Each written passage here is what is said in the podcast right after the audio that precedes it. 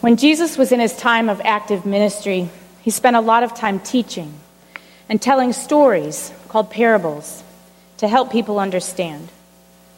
He was trying to introduce a new way of looking at society, a new way of interacting with other people, even a new way of regulating the attitudes inside ourselves. His lessons were hard to understand for a lot of people even his closest followers. And here we are, 2,000 years later, listening to the same lessons and the same stories. We struggle to understand too. Here's just a little piece of what Jesus taught.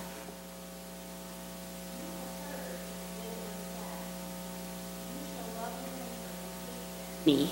But I say to you, love your enemies and pray for those who persecute you, so that you may be children of your Father in heaven. For he makes his sun rise on the evil and on the good, and he sends rain on the righteous and on the unrighteous. For if you love those who love you, what reward do you have? Do not even the tax collectors do the same? And if you greet only your brothers and sisters, what more are you doing than others? Do not even the Gentiles do the same? Be perfect, therefore, as your heavenly Father is perfect. Then Peter came and said to him, Lord, if another member of the church sins against me, how often should I forgive? As many as seven times? Jesus said to him, Not seven times, but I tell you, seventy seven times. The word of God for the people of God. Thanks, Thanks be, be to God. God.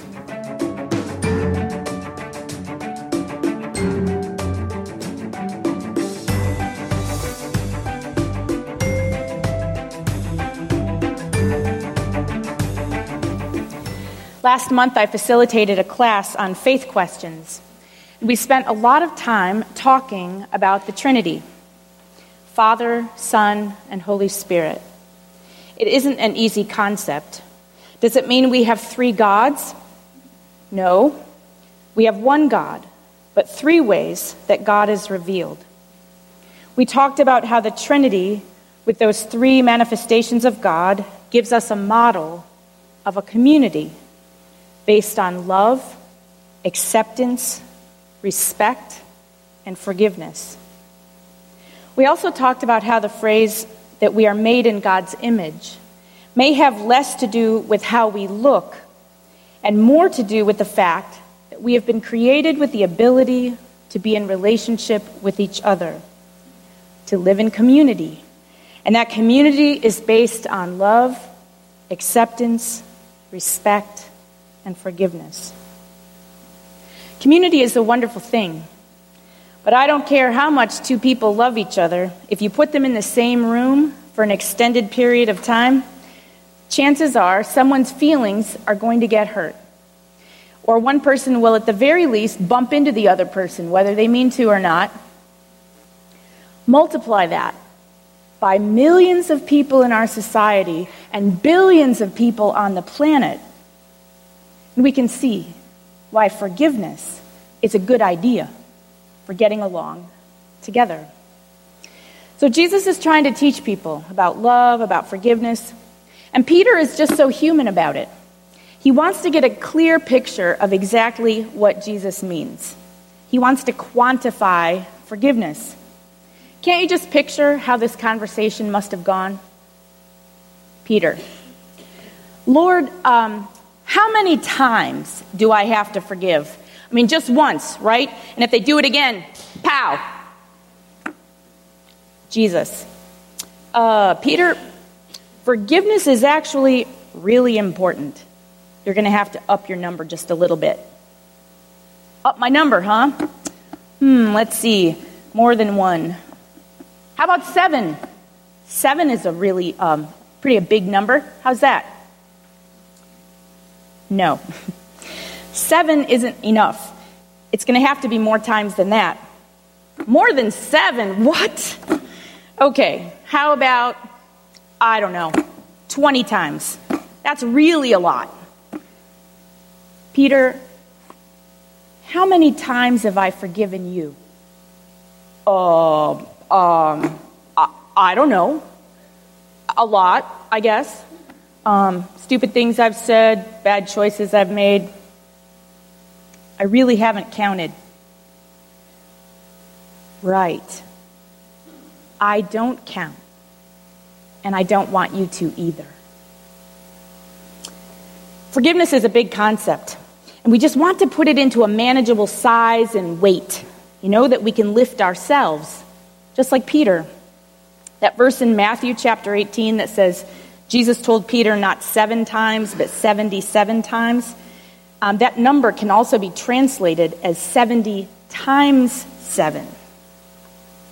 Jesus knows if the number's high enough, we will lose count which is exactly the goal. After those verses with Peter and Jesus, there's a parable that's really hard to read. Not because it's hard to understand, but because it's so harsh. A king had one servant who owed him 10,000 talents. The servant couldn't pay, so the king was going to have him sold along with his family and his belongings to help pay, you know, some of it. The servant begged for mercy. And the king not only relented, he erased his debt. He gave him a free pass, a get out of jail free card, a chance to start fresh. Then that servant ran into another servant who owed him a hundred denarii. He grabbed him by the throat and said, Pay me what you owe. That servant begged for mercy, and the first servant refused and had him thrown in jail until he could pay. Now, a talent was about 130 pounds of silver. Just one talent. It was equal to 15 years of a laborer's wages. So the servant who owed 10,000 talents actually owed the king about 150,000 years of labor. In other words, he would never ever be able to pay it back. A denarius was about a day's wage, which meant that the second servant owed the forgiven one about a hundred days of labor. No small debt. But still, everyone who hears this parable gets it. How could the forgiven one demand payment of that relatively minor debt when he had just been forgiven an impossibly huge one? So the other servants overheard, of course, and ran and told the king, who was pretty upset. He asked, Should you not have had mercy on your fellow servant as I had mercy on you? The king had him tortured until he would pay back his debt. That was a tactic kings used to force payment from a victim's family back in those days. The end of the parable says that this is what's going to happen to us if we don't forgive our brothers and sisters from the heart. I want to explain again that this is a parable, a teaching story, right? So it uses extremes to make a point. And the point is that forgiveness is reciprocal, it's shared, joint, held in common, it's communal. We get forgiveness so we also give forgiveness. It can't be otherwise in the kingdom of God. In the Lord's Prayer, we say, Forgive us our trespasses as we forgive those who trespass against us. Since we forgive other people, we can also ask for forgiveness. The parable gives us the lesson we have been forgiven, therefore, we should forgive. They are the opposite order, they're the same two sides of the same coin. As it turns out, according to Jesus, according to God, forgiveness is not just a good idea when it comes to the maintenance of relationships and communities. Forgiveness is a theological necessity. If we don't, we don't need a king to hand us over to be tortured. Unforgiveness will do that all by itself. I happen to know about that because I have some experience with unforgiveness. There are a lot of really awful things in the world, right? Loved ones being killed by drunk drivers, spouses betraying each other, family members stealing from other family members, terrible abuse. If awful things were ranked, what happened to me would not be the worst by any means, but it was painful to me. When I was 12 years old, my father left. I lost my home, my school, my friends, my church. My mother and sisters and I learned what it meant not to have enough money for food and clothes, even though my mother worked seven part time jobs to support us. The message I got from my father was, You don't matter. He never said that, but that's what I heard. I was so angry, so, so angry and hurt. He was killed in a car accident when I was 19. I thought, I can't be angry at someone who isn't there, right? It took another 15 years for me to understand that the anger never went away, it just got buried by grief. I realized I had never forgiven my father for making me feel like I didn't matter, for taking so many important things in my life away from me. And I realized that that unforgiveness, that anger, that bitterness, even, had been this huge weight I had been carrying around all that time over 20 years. I turned to God and said, Lord, I don't know what to do with this burden I have been carrying. But I am so, so tired. And God said, Set it down. I will carry it for you. So I did. And darn it all, wouldn't you know, it, the least provocation, I would pick it back up? I could go from zero to blazing mad in a heartbeat whenever I thought about all of the hurt and the anger I had felt. God is faithful, kept reminding me of my need for forgiveness. So I would set that burden down, and then I'd pick it right back up again. Do you know what I learned along the way? What, when Jesus said you have to forgive 77 times, he didn't mean different people. He meant the same person for the same thing. It was Martin Luther King Jr. who said, Forgiveness is not an occasional act, it is a constant attitude. May I confess to you that I still struggle to forgive my father. I was comforted recently when I read in Kathleen Fischer's wonderful book, Forgiving Your Family, that she says we may think that forgiveness must be 100% to make a difference, like an A plus on a perfect paper. But in fact, moving toward 50% or even 10% counts. There are degrees of forgiveness. The key is to start somewhere and to keep trying. It's been a long, hard journey for me, but I'm in a much better place than I used to be. So if you're brave enough to hear it from a person who still struggles, I'd like to share some more things that I've learned along the way. First, reconciliation is another idea entirely, although forgiveness is a part of that. It's also a whole other sermon that we don't have time for today, so maybe another Sunday. Reconciliation takes two people doing significant forgiveness work. Forgiveness by itself only takes one you or me. So, forgiveness doesn't necessarily mean we have to see that person or hang around them. They don't even have to be alive. It just means a change of heart inside of us. And please hear me when I say that if you are in an abusive relationship, forgiveness does not mean you have to stay with that person. God never, ever wants anyone to be abused. We can remove ourselves and lead a safe, healthy life and still forgive in our hearts.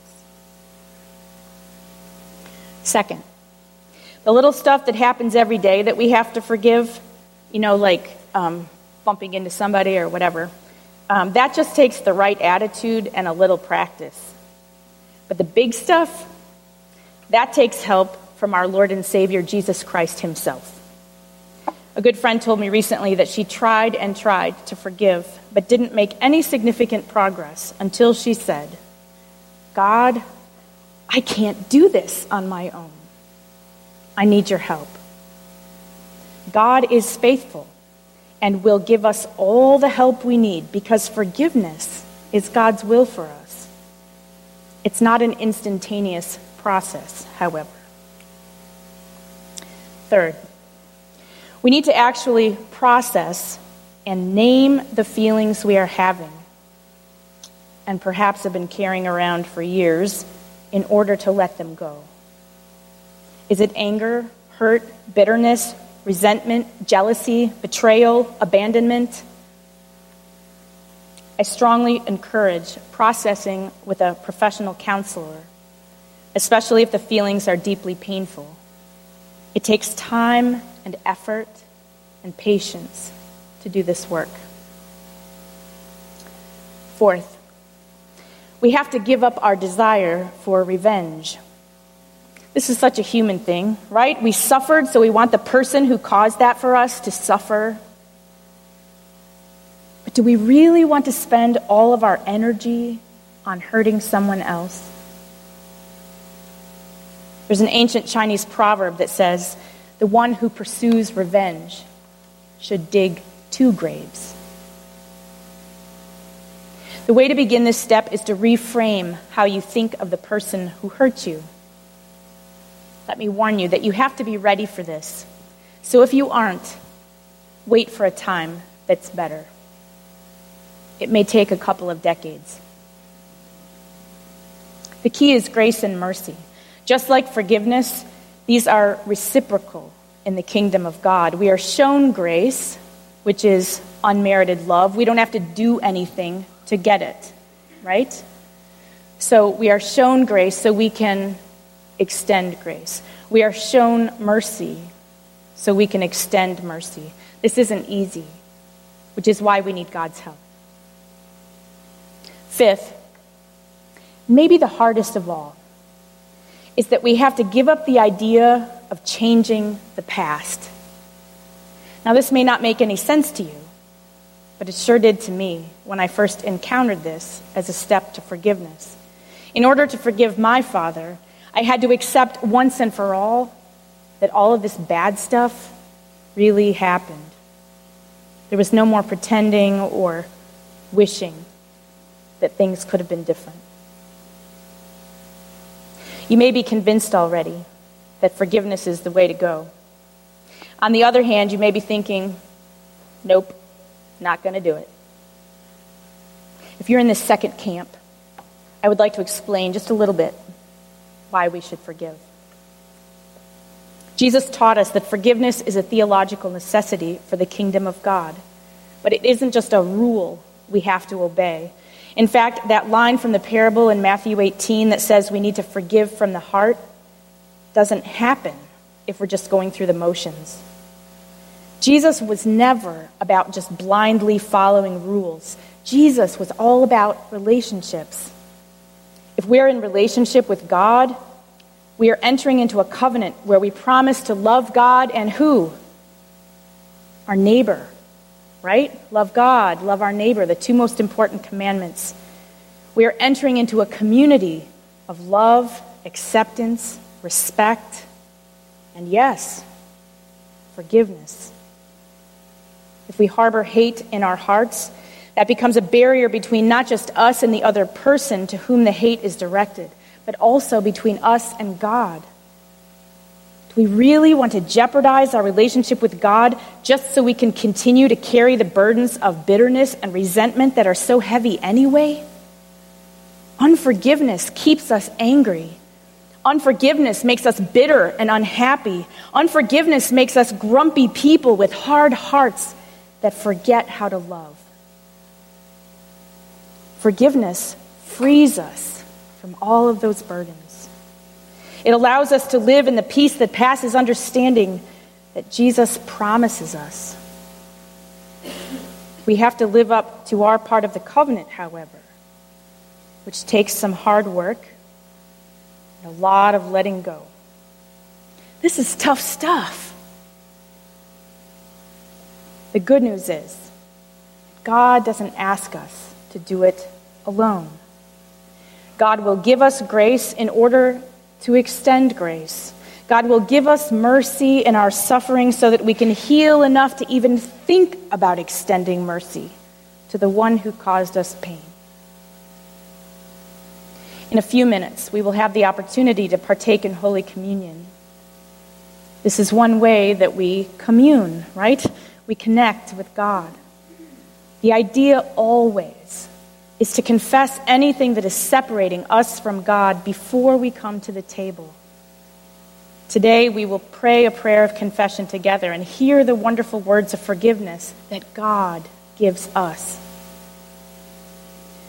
If you do some soul searching and find you have unforgiveness in your heart, I invite you to ask God to help you and also to talk it over with someone you trust. Let us pray. Oh God, how patient you are with our failures to love one another. We do need your help.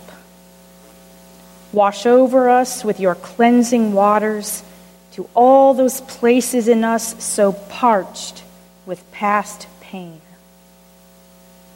Open our eyes to the hope and peace that forgiveness can bring. Give us courage to follow your call. It is in Jesus' name we pray.